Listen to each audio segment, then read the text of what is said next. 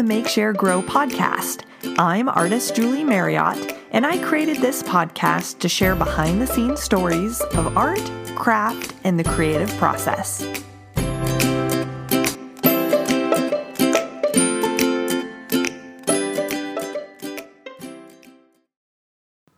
Hey guys, today I wanted to start an honest conversation about art making and fear.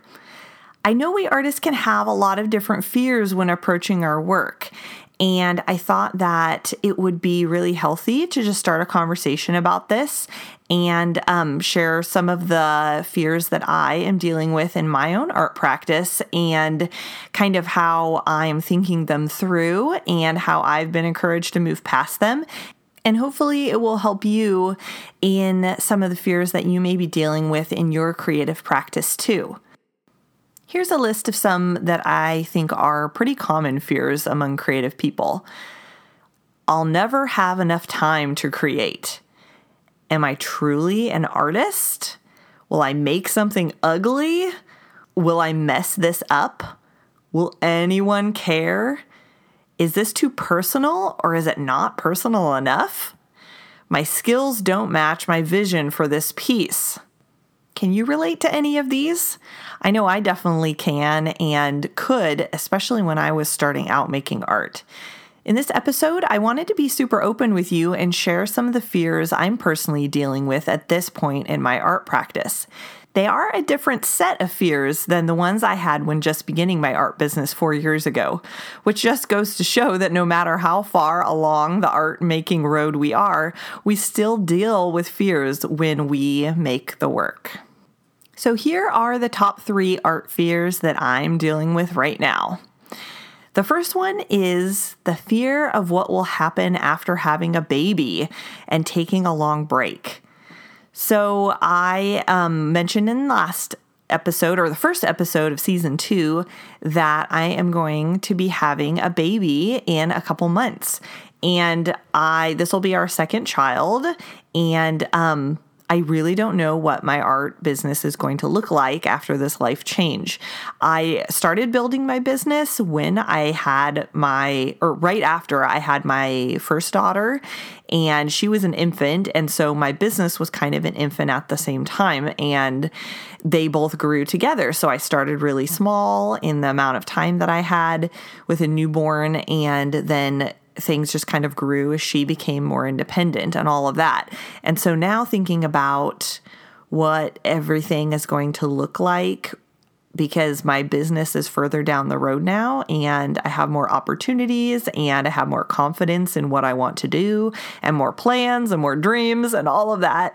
And thinking about doing that while also having an infant and having no idea how those things are going to mesh together, but wanting them to mesh together is kind of one of my top fears right now. So I think the way that I've been dealing with this so far is just looking and gaining inspiration from other artist moms that I follow on Instagram and seeing how they've been navigating being moms and even being a new mom while also doing their artwork. So one artist that I really get a lot of inspiration from is Emily Jeffords, and she's a painter, and she has 3 children, and she has 2 older daughters who probably are like 8 or 9 or so, and then she just had a baby boy at the beginning of this year? Anyway, I think he's like 6 months maybe or so right now, and so watching her going from having a really established art career into having a new baby has been inspiring because she took a really long time to make her new body of work after having him. But everybody was so excited and was following along, and she was really open about sharing what her days in the studio with him are like. And it's nursing, taking a little break, like taking care of the baby most of the time, and then in between the baby time, like doing a little bit of art here and there. And she just worked really slowly and really gently on her art practice, it seemed like, while she was in those new stages of being a mom of a really young baby. And so that was really inspiring. And then another artist that I follow, Britt Bass, she had her first child. I can't remember what time this year, but she just completely stopped posting. So Emily Jeffords was still posting, which is like amazing. Kudos to her for even having the energy or the thought process to do that. But Britt Bass definitely like dropped off the map and then came back. It is just now coming back a little bit after several months of being completely away from sharing her work or promoting it. It seems like online. And the cool thing about that is that I was still following her. I didn't unfollow her because I wasn't seeing things.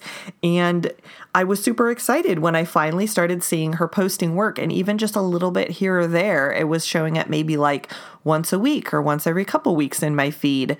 And then when I would click over to her Instagram account, like that literally was all she was posting. I wasn't missing posts. That she was just posting every once in a while. And it seemed like she was just doodling in her sketchbook a little bit and now is starting some bigger pieces. And that was really encouraging, just knowing like I really cared about what she was doing and I was super happy to see her back, but I didn't unfollow her or stop caring about what she did just because she wasn't really present and active in front of mine while she was, making the transition to being a new mom. So I think those things are what are encouraging me, and knowing that it's okay to take a break. People will still care when I come back, and I definitely will have to take things slower in the beginning, but I can still start sharing that slow growth and that slow process when I'm ready to. And whenever that leads to a new body of work that I want to put out there, people will be waiting for it. So that was really cool. The second art fear that I'm currently dealing with is the fear of painting big. And I know I have kind of talked about this on Instagram a little bit in the past, but it's still something that is in the back of my mind that I'm pushing through. But some of the thoughts that have been going through my head is, if I'm painting a big series, I'll have to say no to other projects to get this thing done. And that's saying no to maybe commissions that are much more a sure source of income versus painting something big that takes a longer time and may or may not actually sell. Another fear around this is, will anybody want to buy them? Where will I store all these big canvases if nothing ever sells? How will I figure out shipping for these big canvases? Because I have small scale shipping down, but not large scale. And that involves a lot of research and a lot of testing and hoping that I get it right and charge the right shipping amount. And so those are definitely thoughts I've had around painting larger scale, although my heart really is wanting to do this and I've started and it feels great. So all the way back in February, I shared some of these thoughts and fears about painting big with my followers on Instagram. And this one comment really stuck out to me and I wanted to read it to you guys, this portion of it. So she commented, "You will never know if you are right or not unless you give it a shot. Painting bigger offers the opportunity for evolving into something new, becoming less precious with the artwork. It can just simply be fun too, and I believe you will be a better artist for the experience itself." And that I thought was really cool. It stuck out to me as being a really big piece of encouragement about how I can grow as an artist through painting big and not worrying about necessarily the end product or the logistics of it, but just kind of diving in and seeing where this adventure takes me and just trusting that it will grow me as an artist and that, it'll kind of resolve itself in the end. And I definitely have seen that even painting some larger pieces, I definitely am less precious about the work. And I think that's something that I always struggle with, is wanting to kind of nitpick things, or when I'm working small scale, you just have less to focus on in the piece. And so I tend to care more about all the little itty bitty details. But when there's something so big, it's more about like broader strokes, being more gestural, being looser. At least for me, that's how it's kind of panned out so far, which is really cool and really freeing. And I think exactly what I need. And so, I've got some really good feedback on people who seem to really enjoy larger scale things. So I know that there will hopefully be a market for them when I'm finished with this series. And I think I will do a variety of pieces, not put all my eggs in one basket quite yet, but have some smaller pieces mixed into the collection too. So that's helping me feel better about it. So the third art fear that I wanted to share today was the fear of changing my subject matter. So some of the questions or fears that are kind of circling around in my head are when I'm switching from painting florals for basically the last 4 years, solid, almost exclusively painting florals and kind of building my brand around that, moving into painting landscapes. Some of the questions that are going through my head are, will it look like me? Does it fit my brand? People come to me for florals. Will they care if I'm painting landscapes? And I wanted to share something that encouraged me through this is, a quote, not exactly a quote, but an idea that I heard on the Savvy Painter podcast. She was interviewing a painter, and essentially the idea that the artist got across was, don't be asking when you're going to start something new, don't be asking, what would Julie paint? What would be the thing that would fit Julie's brand to paint? But really ask, what am I curious about?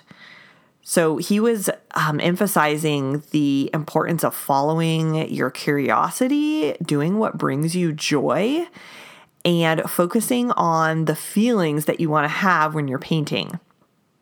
And I thought that was really encouraging because I think it's easy to go all kind of backwards when art is also your business, getting caught up in what do people want to see versus...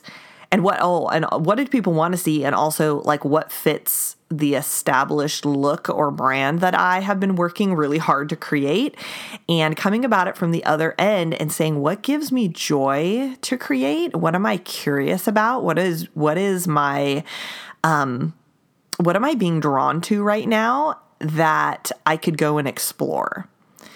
And I think that is so much healthier and is way more sustainable, obviously. I think you can probably tell that really fast, which thought process is better in the long run for wanting to be an artist that's filled with love of your art and of your craft versus a feeling of like obligation and of being like boxed in. And so I think really focusing for me on just the experience I want to have while I'm painting has been great.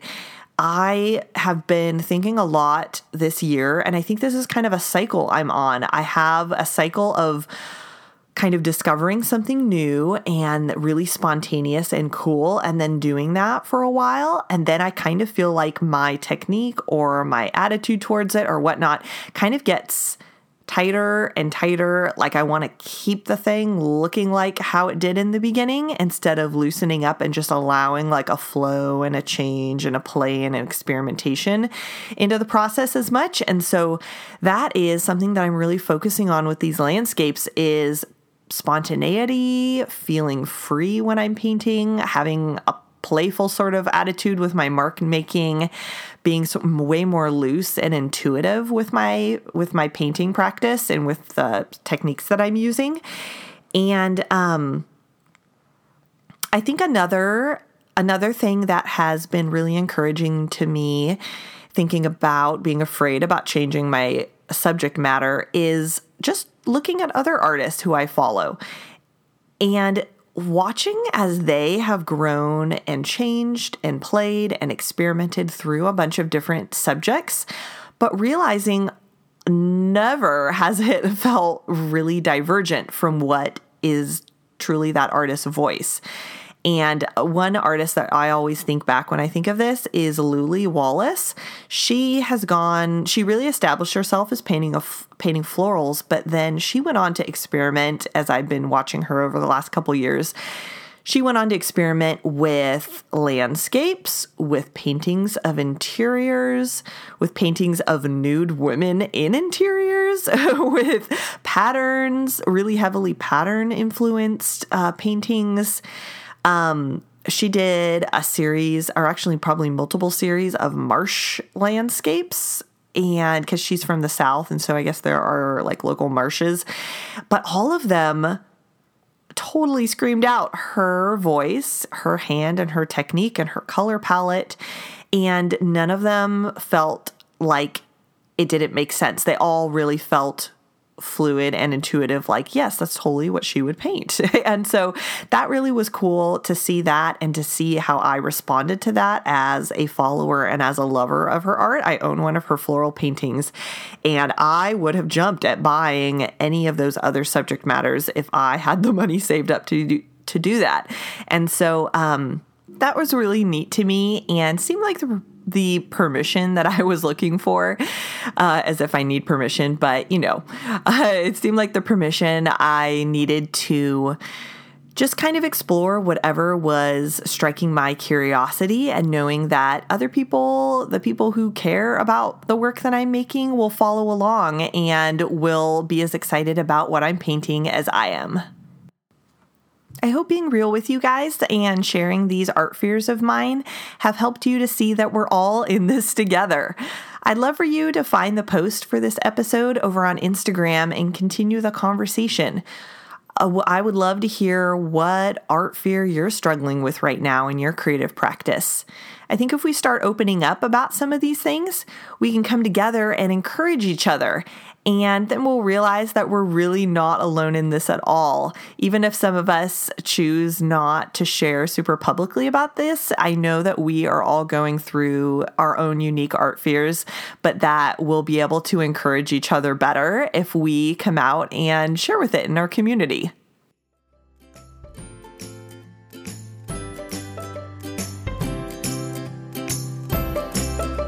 So much for listening to the show today. I really appreciate it. If you would like a super quick way to support the show, would you take a screenshot of you listening to the show and share it on Instagram or in your Instagram stories and tag me at Julie Marriott Art?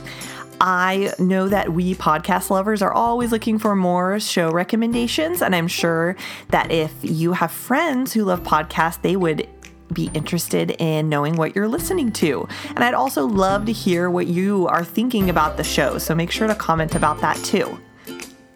Until next time, I hope you'll continue in your own unique way to make, share, and grow.